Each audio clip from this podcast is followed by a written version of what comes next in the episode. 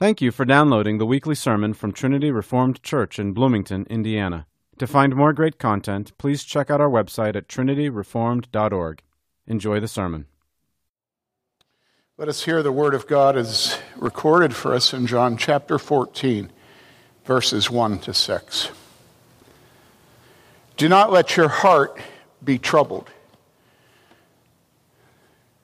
This is the word of God, and it is eternally true. Do not let your heart be troubled. Believe in God, believe also in me. In my Father's house are many dwelling places. If it were not so, I would have told you. For I go to prepare a place for you. If I go and prepare a place for you, I will come again and receive you to myself, that where I am, there you may be also. And you know the way where I am going. Thomas said to him, Lord, we do not know where you are going. How do we know the way? Jesus said to him, I am the way and the truth and the life. No one comes to the Father but through me. This is the word of the Lord. Let us pray. Our Father, we thank you this morning that you have condescended, that you have loved us and have lowered your Son to live a life among sinful men, that those who believe may be saved. Father, give us faith this morning to believe your word. May the words of my mouth and the meditation of every one of our hearts be acceptable in thy sight, O Lord, our strength and our Redeemer. We pray in Jesus' name. Amen. Jesus is with his disciples now, and he's in the upper room. And this is a passage of Scripture that we all know very well, and we principally know it because typically you read it to those who are dying. It's a comfort to those who are very sick it's a comfort at funerals. And consequently, it's one of those texts that tends to be yanked out of its context. We don't tend to read it in the context of when it was said, by whom, to whom, and for what reason. We bring it to ourselves, separate it, and it gives us hope for dying. And of course, that's appropriate. You know, people today say, well, don't proof text. Are you serious? You know, the rest of your life, you're going to re- remember snippets of things your dad and your mother said. You know, that's not proof texting. You know, we do remember little small segments of things, you know. And so there's nothing wrong with proof texting, but it is also helpful to be reminded when it was said, to whom it was said, why it was said, and how it worked with them because that's its original context. So Jesus is with his disciples when he says this, and it is in the upper room. And what has happened immediately before? Well, immediately before, you remember the beginning of the week, triumphal entry, which is a bit of a kiss and a promise. And the, yeah, they got it, but no, they didn't get it. He goes directly in the temple. He cleanses the temple. The Pharisees are furious. They already wanted him dead. And so they hound him that week. Well, that week he hounds them. Finally, he pulls out the stops and plays his organ. And if you don't know what I'm talking about, then go and read um, The Woe to Use. All the stops are pulled. Jesus says everything that there is to say about the wickedness of the religious leaders. And no, we haven't changed. We are those people today.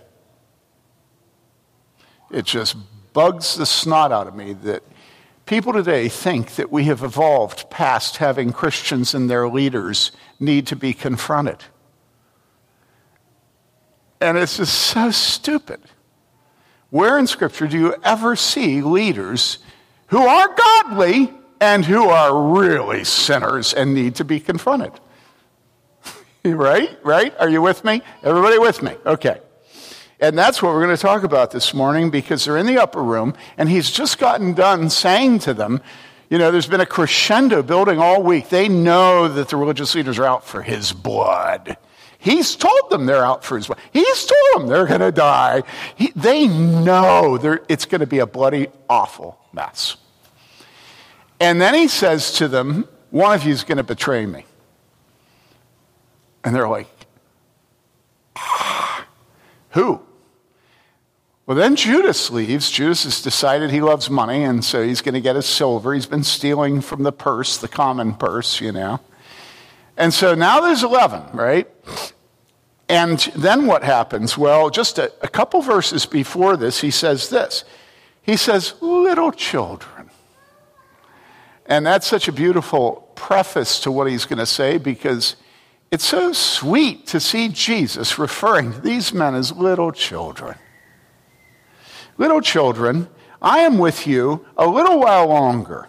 You will seek me, and as I said to the Jews, now I also say to you, where I'm going, you cannot come.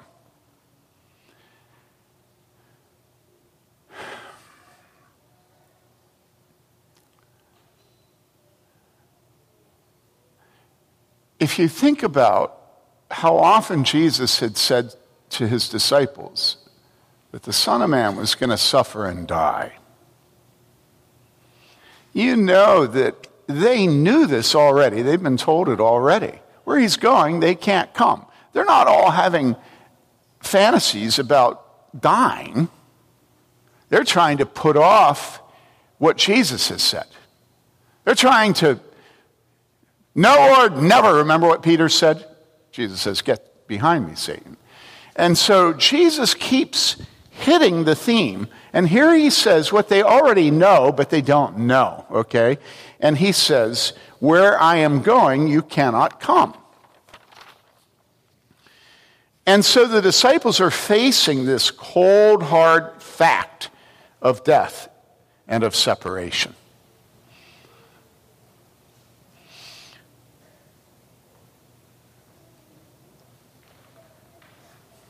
And so we see here how tender the relationship of love with Jesus is and how Jesus addresses some little children. And so Simon Peter Simon Peter responds by appealing to Jesus. He says to him, verse 36, just a couple verses before this, he says to Jesus, Lord, where are you going? And Jesus answered, Where I go, you cannot follow me now, but you will follow me later. Well, we love Peter for responding. Peter said to him, Lord, why can I not follow you? Why, excuse me, said to him, Lord, where are you going? Jesus said, I'm sorry, I'm getting confused. Lord, why can I not follow you right now? I will lay down my life for you. Okay, so this is crossing the river because before they're just Peter's denying that he has to die. Well, now Peter feels the growing tension. He knows there's going to be a bloodbath, that Jesus is going to have his blood shed. And so now Peter crosses the bridge. Instead of denying it, he says, It's going to happen. But Lord, I still will not leave you. I will follow you. I will die. Okay?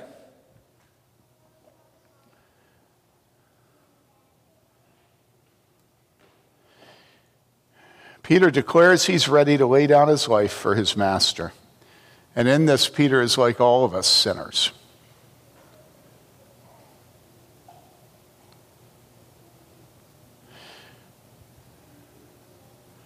Peter is so sure of his own fidelity and his own courage. He's so sure of his motives. He's so sure of his commitments. He's so very, very certain of his undying love. And so, how does Jesus respond to Peter at this point? Well, Jesus saw Peter as he really was, and what a relief to be known as we are. And Jesus answered him, Will you lay down your life for me? Will you lay down your life for me? Truly, truly, I say to you, a rooster will not crow until you deny me three times. Yikes. You know, there's, there's, the, there's the confidence, right? And this is the fact of sin. This is the fact of your sinful heart. Yours. This is the strength and the faith of your sinful heart, and of your children's and of your parents. This is the fact of life in this world. None of us, not, not a single one of us, is as good as we judge ourselves to be. Peter would not and he could not follow through on his commitment to join Jesus in death because before the rooster crowed three times, he had denied him three times and with many curses to a little servant girl at the fire. You know, really intimidated. You know, I just love it that that's that Scripture tells us who it was that he denied the Lord to.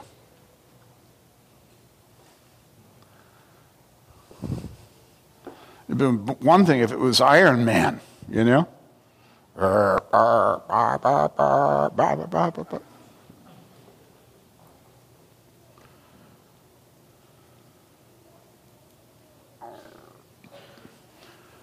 All of us are cowards.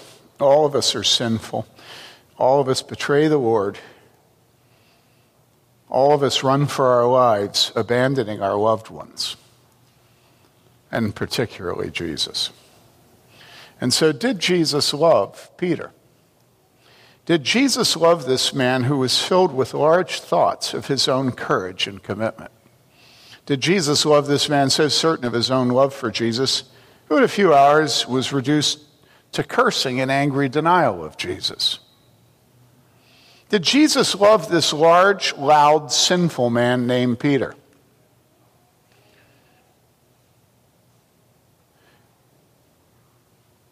This is the precise moment, okay, right here, right here, that Jesus says, Let not your heart be troubled. now, come on. It's a non sequitur, it doesn't follow. It's weird. You guys are all a bunch of cowards.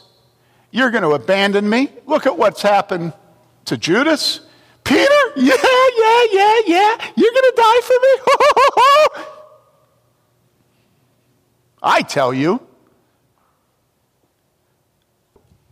in just a little while, you're going to deny me. No, no, no, I'll die for you. Nope, you're going to deny me. Let not your heart be troubled.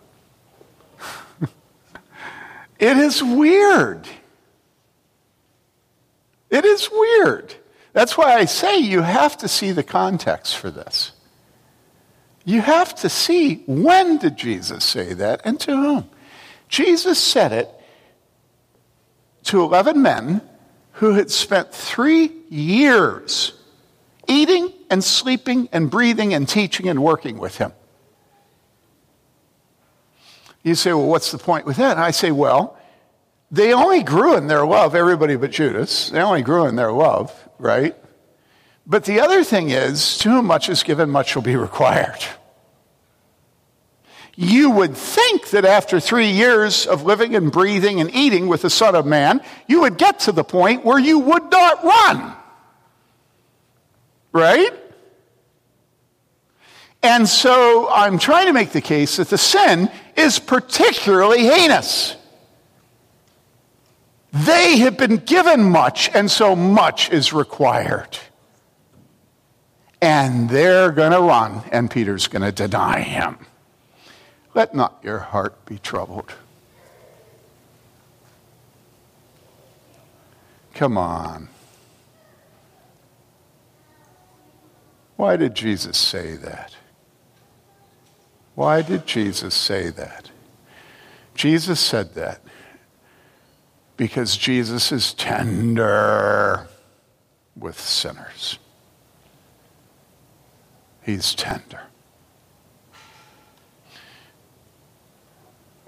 Jesus didn't come to save the righteous. The righteous have no need for a disgustingly humiliating death, blood and gore on a cross outside the city. The righteous don't need that. The righteous won't have that. The righteous believe in God. The righteous believe in social justice. The righteous know precisely what social justice is. And the righteous will tell you that you don't have it.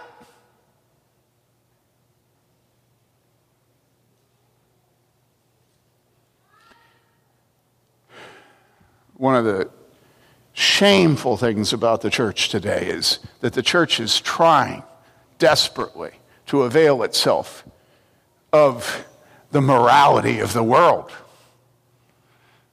And, you know, you might be sympathetic to some of the talk about, you know, name your poison, you know, to revoices voices saying that, that the church has harmed them, you know, to Me Too saying that men have harmed them, to, you know, to the, uh, to the BLM movement led, started by a bunch of women who hate men and hate fatherhood and hate families. Read about them. Go read about them. And they have a righteousness that they will tell you you need to conform yourself to. So the whole world is crying over George Floyd. You know, Mary Lee was crying in our, in our study yesterday. And she hadn't even watched the movie. The world puts out, pulls out all the stops to try to get you to realize that all you have to do to be righteous is just have the proper sensibilities. Just see the evil they tell you. Now, these are the same people who love sexual perversion and who kill their unborn children. The same people. And the church is just working so hard to prove its righteousness. Seriously. Now, do you think that the disciples in the upper room, right then, having been told by Jesus what they were going to do to him, not to some hypothetical construct, but to him, right there, right there, right. Okay, do you think they were feeling righteous? Do you think that the moral of the story was that they had to perform better? That they had to see inside of themselves that they were, had been desensitized to.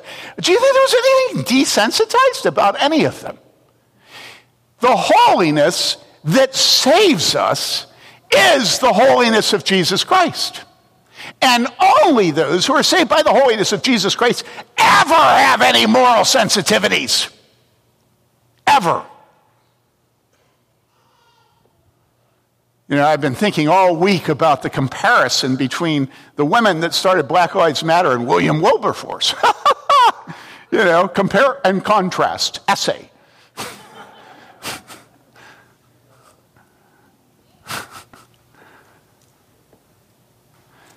Listen, there are a lot of people in this world who do not believe that they need the blood of Jesus Christ. They know what is right, and they're doing it and they will tell you where you're wrong. And why? Because they're righteous. Do you understand? They're righteous. But there in that room at that moment were 10 men, 11 men, 12 men, but they were missing one of the 12, but Jesus is the other one, okay? There in that room were 12 men 11 of whom had been completely laid low by the only one who has ever been righteous. He knew them. He knew the heart of man. He knew that they would abandon him, and he knew that Jesus, that, Ju- that uh, Peter would, would deny him. okay, he just told him. Okay, Peter said, "No, no, no, no." He'd say, Oh, yeah, yeah, yeah. Three times you're going to deny me. Well, that shut Peter up, right? Right then, Jesus says, Let not your heart be troubled. Now, what do you think their hearts were troubled? We, typically, what we think is, well, because Jesus was going to die and, and they were afraid of being left alone and without him. Well, yeah, that was part of the troubling. But do you really think that that was all of it? Do you think their hearts weren't troubled by him telling them that they wouldn't stand, that they'd abandon him? In other words, their hearts were troubled by their sin. Nobody was telling them what they had to do to be righteous. They were telling, are you with me? They were telling Jesus about their righteousness. And Jesus was saying, ah, ah, ah, no. And then their hearts are troubled. And Jesus says, Let not your heart be troubled. And then he says, You believe in God, believe also in me. Well, what are they supposed to believe in God for? Well, nothing. Because even the demons believe and tremble. you know, you believe in God, believe also in me. What are they supposed to believe in Jesus for? You can see that there is some tension between those two things, right? You believe in God, believe also in me. Why would somebody believe in God and not believe in Jesus? Why? At this point, John Calvin says that everybody believes in God. Everyone. And I know, you know, you're prepared to say that, you know, well, everybody doesn't. They're atheists. what I've noticed about atheists is there's a lot of animus in them against someone that does not exist. Right? I mean, that's what everybody thinks about atheists. Why do you hate him so much if he doesn't exist? You know? It's kind of hard to blame the state of your life on a wife that you've divorced and left behind. You know, a lot of people do it, but, you know, kind of seems pathetic. Kind of seems pathetic for people to spend their lives attacking a God that they deny exists. You can say, well, you know, they're attacking all the stupid people that believe that God exists. And I say, no, that doesn't explain the intervarsity guy that keeps showing up at intervarsity meetings on campus, and his identity is the atheist. Everybody believes in God. The fool has said in his heart, there is no God. you know? He said it, that's what the Bible says. Does he really believe it?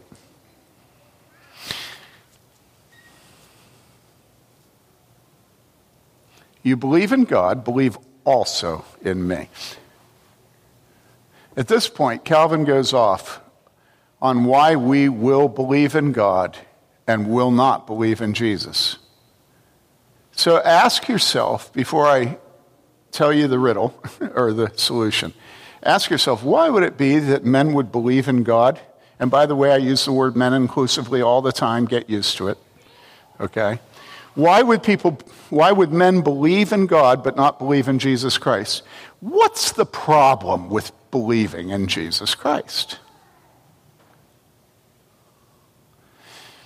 You notice that it's the disciples, he says, You believe in God, believe also in me. Why would you believe in God and not believe in Jesus?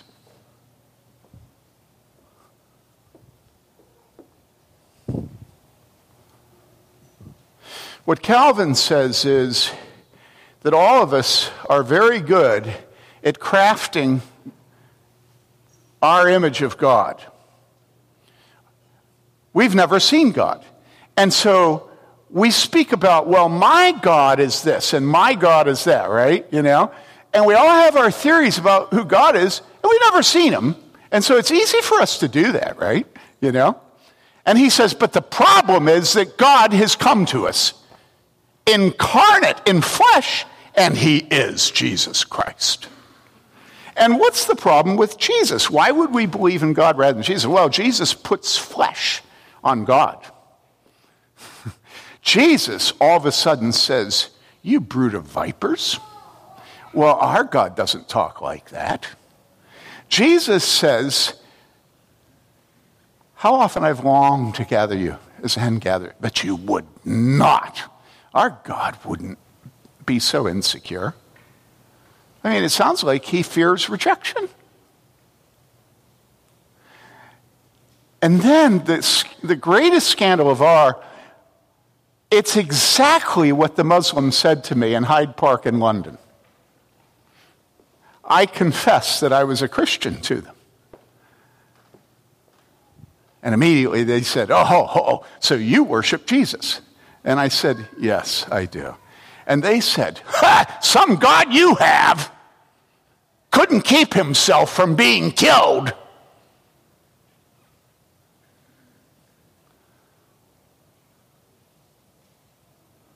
I don't think I had ever felt the shame of being a Christian before the way I did that moment.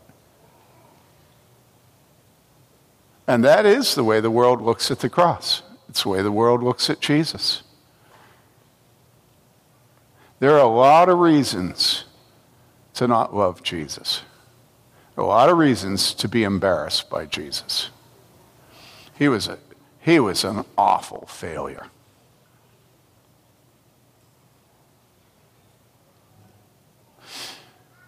In the last 10 or 15 years, I've been very grateful that finally the Church of Jesus Christ has been humbled. You know, that finally you have some sense that the Christian church has no cultural cachet. In other words, we actually aren't strong. We actually aren't rich. We actually are bedraggled. Anybody feeling bedraggled right now as a Christian? It's like we're getting whooped. And it's such a relief to me having grown up at the center of Wheaton in the heyday of Christian faith,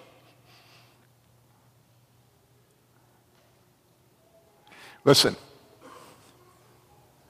the Son of Man had no place to lay its, his head.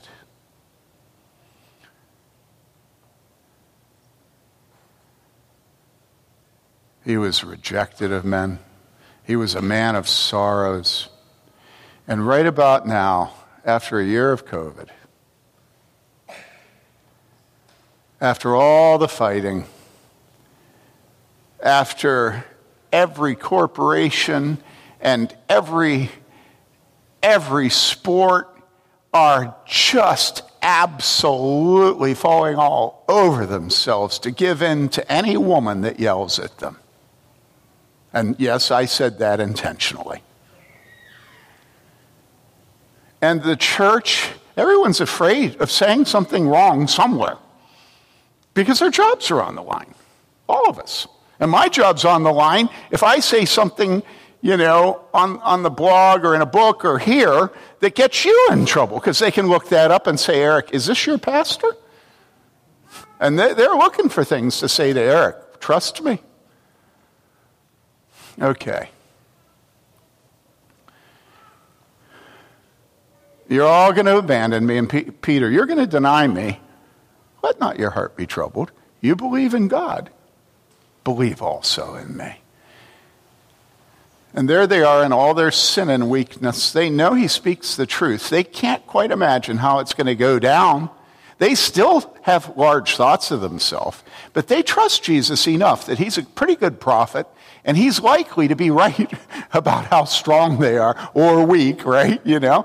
And so they're all sort of, ah, let not your heart be troubled. My heart is troubled. Let not your heart be troubled. You believe in God, believe also. Okay, I'll, I'll believe in you. I believe in you. I believe in you. I believe in you. In my father's house, are many mansions. Well, another non sequitur. you know, it was death. You know, it's night, it's dark, it's going to happen, you know. You're going to abandon me, but let not your heart be troubled. You believe in God, believe. In my Father's house are many mansions. And it's, if you watch this thing, it's like Jesus is a ditz brain. It's like, how is this helping? You know, you've just assaulted us with our sin. We're, lay, we're laid low, and you say, Don't let your hearts be troubled. I thought the reason you said those nasty things to us about what we were going to do was to trouble our hearts, and they are troubled. But let, your, let not your hearts be troubled. You believe in God, believe also in me.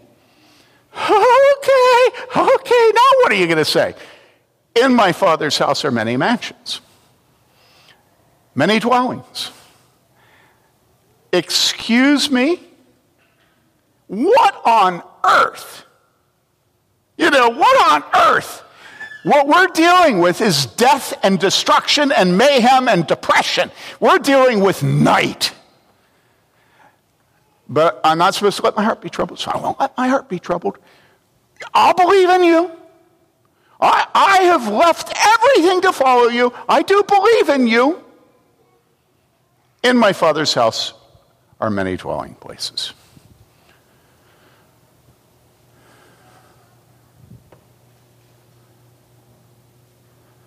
If it weren't so,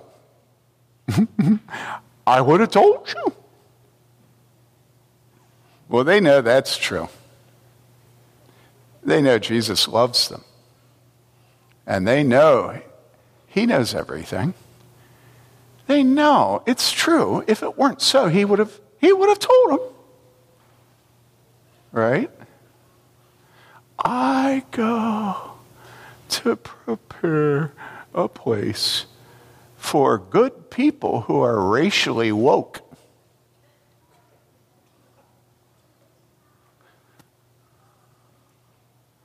I go to prepare a place for that one single man who has been effeminate all his life and therefore has been preternaturally good. I have all these thoughts that go through my brain as I'm preaching, you know. All the ways our world would tell us that we could earn our way into his father's house where he's preparing a place for us, right? I go to prepare a place for you. And if I go to prepare a place for you, now that's not a conditional if, right? He just said, I go to prepare a place for you. He doesn't lie. And so it's not conditional.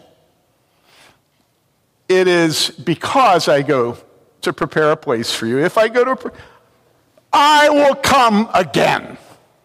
In other words, Jesus is not going to rot in the grave.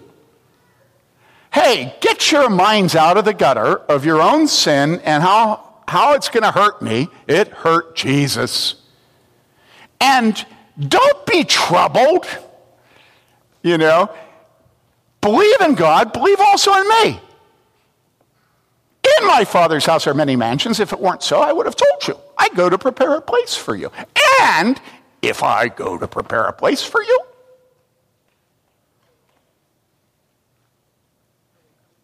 I will come again. I will come again. I mean, imagine their brains exploding. You're going to come again? What they thought was they were about to lose him. They thought he was going to abandon them. No, no, no, no. No, I go to prepare a place for you. And if I go to prepare a place for you, I will come again to where I am. There you. You maybe also. Who is he saying you to? He's saying you to the ones who will abandon him, and the one who will deny him. Too much is given, much will be required. Their sin is great. And it's exacerbated by the fact that it comes precisely at his day and moment of greatest vulnerability.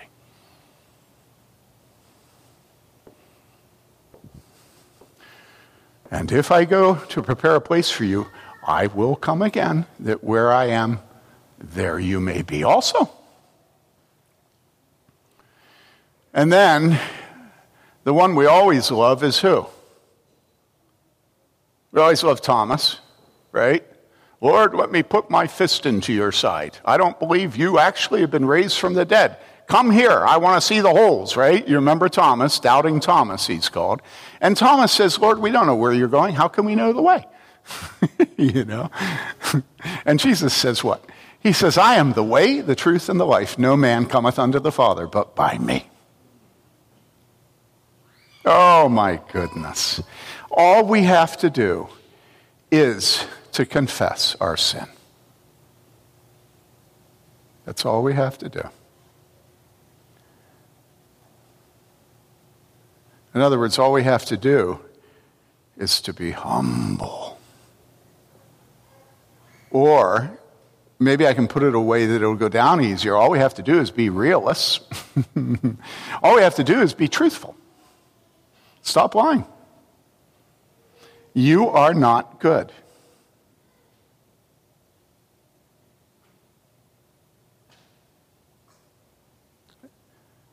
Inside of you dwells no good thing. Not one. All your righteousness is as filthy rags. Every one of you. And I will admit that some of you, I like your filthy rags better than other people's filthy rags.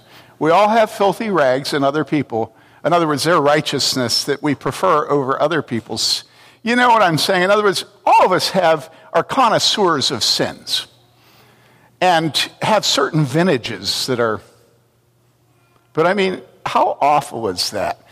Listen, listen, dear brothers and sisters. I guarantee you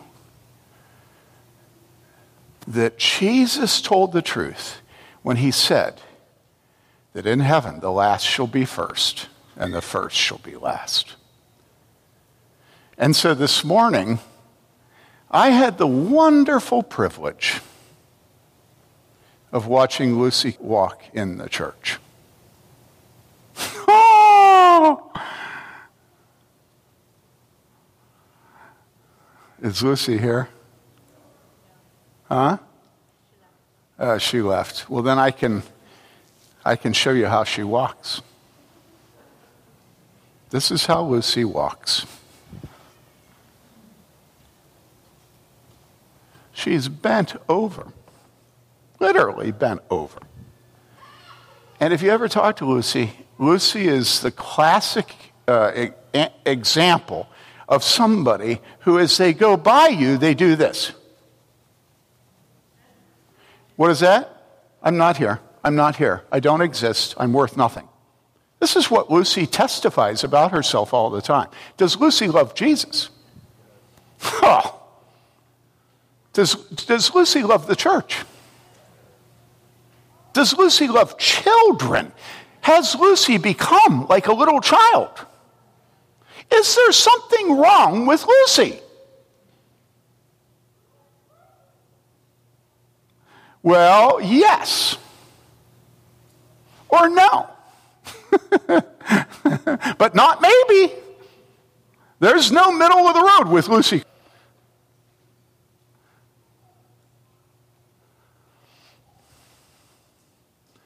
Listen, dear brothers and sisters, the reason that I chose this as the text, usually we have a victorious text on Easter, but we have been hit hard this last year, and we're grieving. We really do miss Adam. And there are mothers here who miss babies that they had kicking in their womb. And we really have been hit hard by COVID we have been reminded that we're dust. And all the yapping about government and public health actually hasn't done a good job of hiding that we're dust. And so we are the disciples in the upper room. We have met the enemy, and he is me. I am the sinner. I deny Jesus. I can't I cannot, and, and I cannot be faithful to him. I wake up at night. I always have been able to sleep through the night. Lately, I've been waking up at night. What do you do when you wake up at night? You think about your sin. That's what you do. And you try to get it out of your mind by thinking about the garden, thinking about the grass, thinking about how I trimmed the grass today. Aren't I great? You know, that, honestly, that's what I think about, you know? Or I think about how my sin isn't as bad as other people's sin. Or I think about all the good things that I do. And I have all this sin in my life, all this sin. And Jesus says to me, Let not your heart be troubled. You believe in God? Yep. Believe also in me. yep. In my Father's house are many mansions. Really. If it weren't so, I would have told, well, I, I buy that. I go to prepare a place for you. Uh, that's, that's hard. That's hard because I don't think I deserve any place in his father's house. Honestly, truthfully, truthfully, truthfully. And if I go to prepare a place for you, I will come again, that where I am, there you may be also. And it's like, dude, seriously? Seriously? I can't bring myself there, but you say you will come again. Okay. It's a deal. I believe in God, I will believe also in you. I will give you all my sin.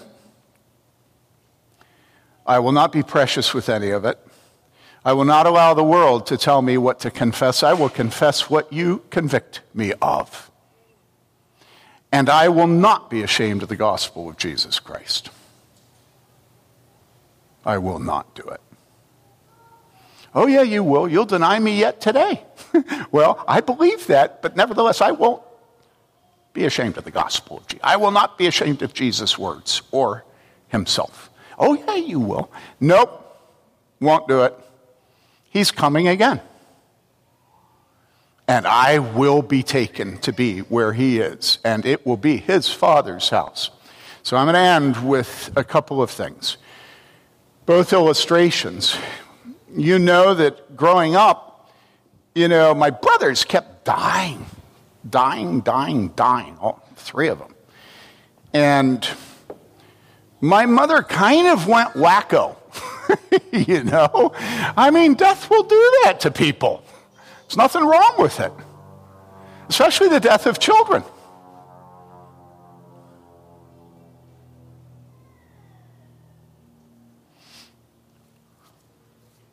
And so back in Philadelphia, we had this little stereo and had some speakers, it was a record player. And I remember when I was a kid that my mother would play this record over and over and over again. So it's burned into my brain.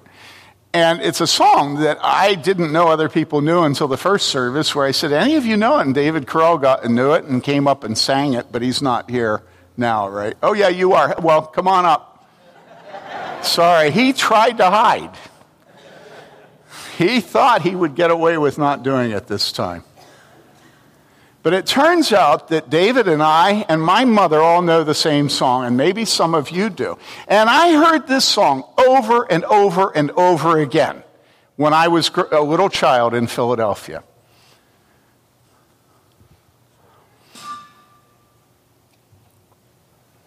I'm just going to sing the chorus, and you sing it too, so I'm not singing alone.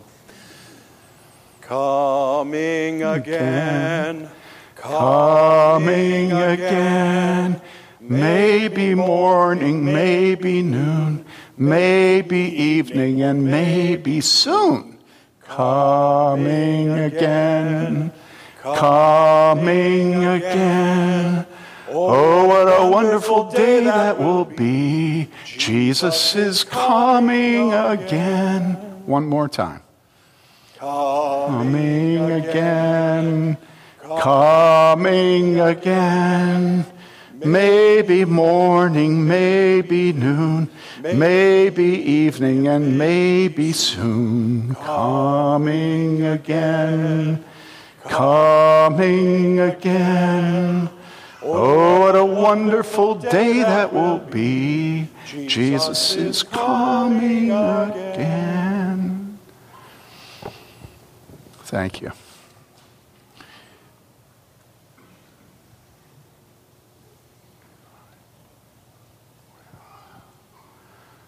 So, about 35 years later, I went back to Philadelphia on some business. And I had never gone back to the grave of my brothers. It's in Glenwood Memorial Gardens on Westchester Pike. And I decided to go see the graves, or the grave, because they're all buried on top of each other in one grave. And so I went to the office of the, of the cemetery and I said, Could you tell me where Joe Bayly is buried? And they said, Yeah. And they looked up the plot number and they said, That's over in this area. And they said, You're probably going to have a hard time finding it. Well, then I realized there are no memorial stones.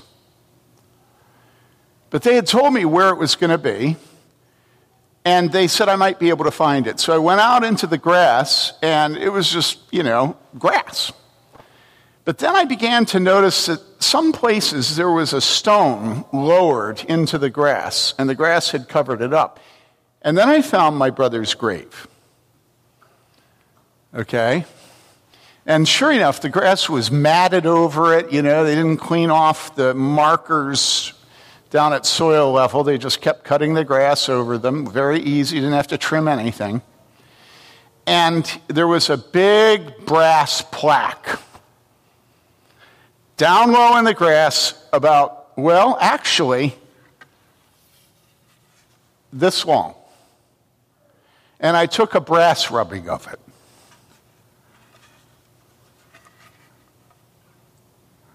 That's a reproduction of their grave. And so now it's hanging in my living room kitchen, it's hanging in my brother's. I don't think it's hanging in my sister's house. And that was the comfort of my parents as they left behind the bodies of their children. And they knew that Jesus had promised that he would come again. And then do what? You remember what it says. If I go to prepare a place for you, I will come again. And he will take us to heaven. Why? That where I am, there you may be also. Uh, what a priceless Savior. How tender He is with us. How understanding of our sin. How gentle. How gentle. Father, Come again. Maranatha. Oh, Father, please find us not getting drunk and partying. Please find us about your work. Strengthen us as your people. Give us faith. Help us to do the work that you have set out, that when you return, we may hear those most precious of all words. Well done good and faithful servant.